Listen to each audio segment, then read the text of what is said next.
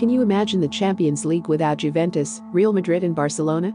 Well, UEFA are certainly contemplating the idea since the infamous European Super League announcement in April.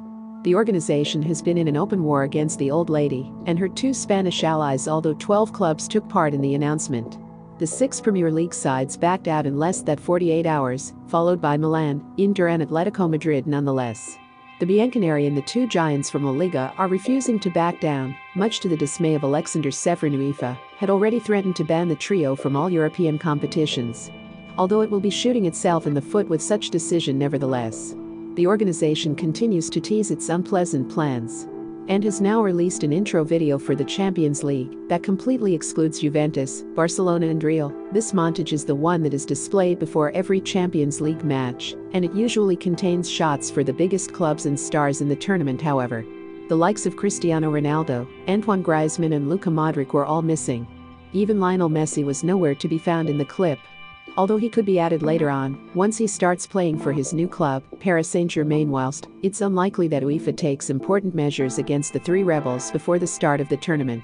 This latest gesture suggests that this battle will rage on for quite some time. UEFA is also pressing ahead with plans to overhaul its controversial financial fair play rules by the end of the year. The rules were introduced in 2009 to encourage clubs to break even and spend what they could afford, but many in the game now think they are ineffective, unenforceable, and not fit for purpose as a result of the financial crisis in football caused by the pandemic, UEFA announced earlier this year it would review its FFP rules to see if a more effective system of checks and balances could be introduced to monitor and control spending. UEFA wants the new rules to focus on the high levels of spending on wages and transfers, and it is considering introducing a salary cap and a luxury tax on transfers. UEFA estimates European clubs have missed out on 7.5 billion pounds of revenue because of the coronavirus pandemic before Euro 2020 started this summer.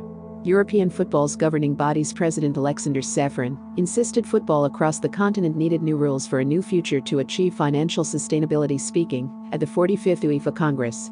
Following the European Super League debacle, Ceferin said, I have read that we are planning to abolish financial fair play let me be clear. That is not going to happen. However, we do need to adapt it to the new reality. We need to encourage and release investments. We need to correct some of the injustices that financial fair play may indirectly bring about in the current circumstances prior to the pandemic. Clubs were limited by UEFA to losing £26 million over a rolling three year period in June last year. The organization introduced emergency measures which allowed owners to put more money into clubs during the pandemic until the new rules are introduced. Clubs will not be punished for breaking FFP rules if they can prove the losses were caused by the pandemic. Many powerful voices at UEFA now believe spending on wages and transfer fees has spiraled out of control. UEFA's recommendations for what to do about it will be delivered before the end of the year. Remember to follow Golia by hitting the follow button and slapping a 5-star review on the show or tapping the love icon. Let's get to 1 million followers and tune in daily for new episodes.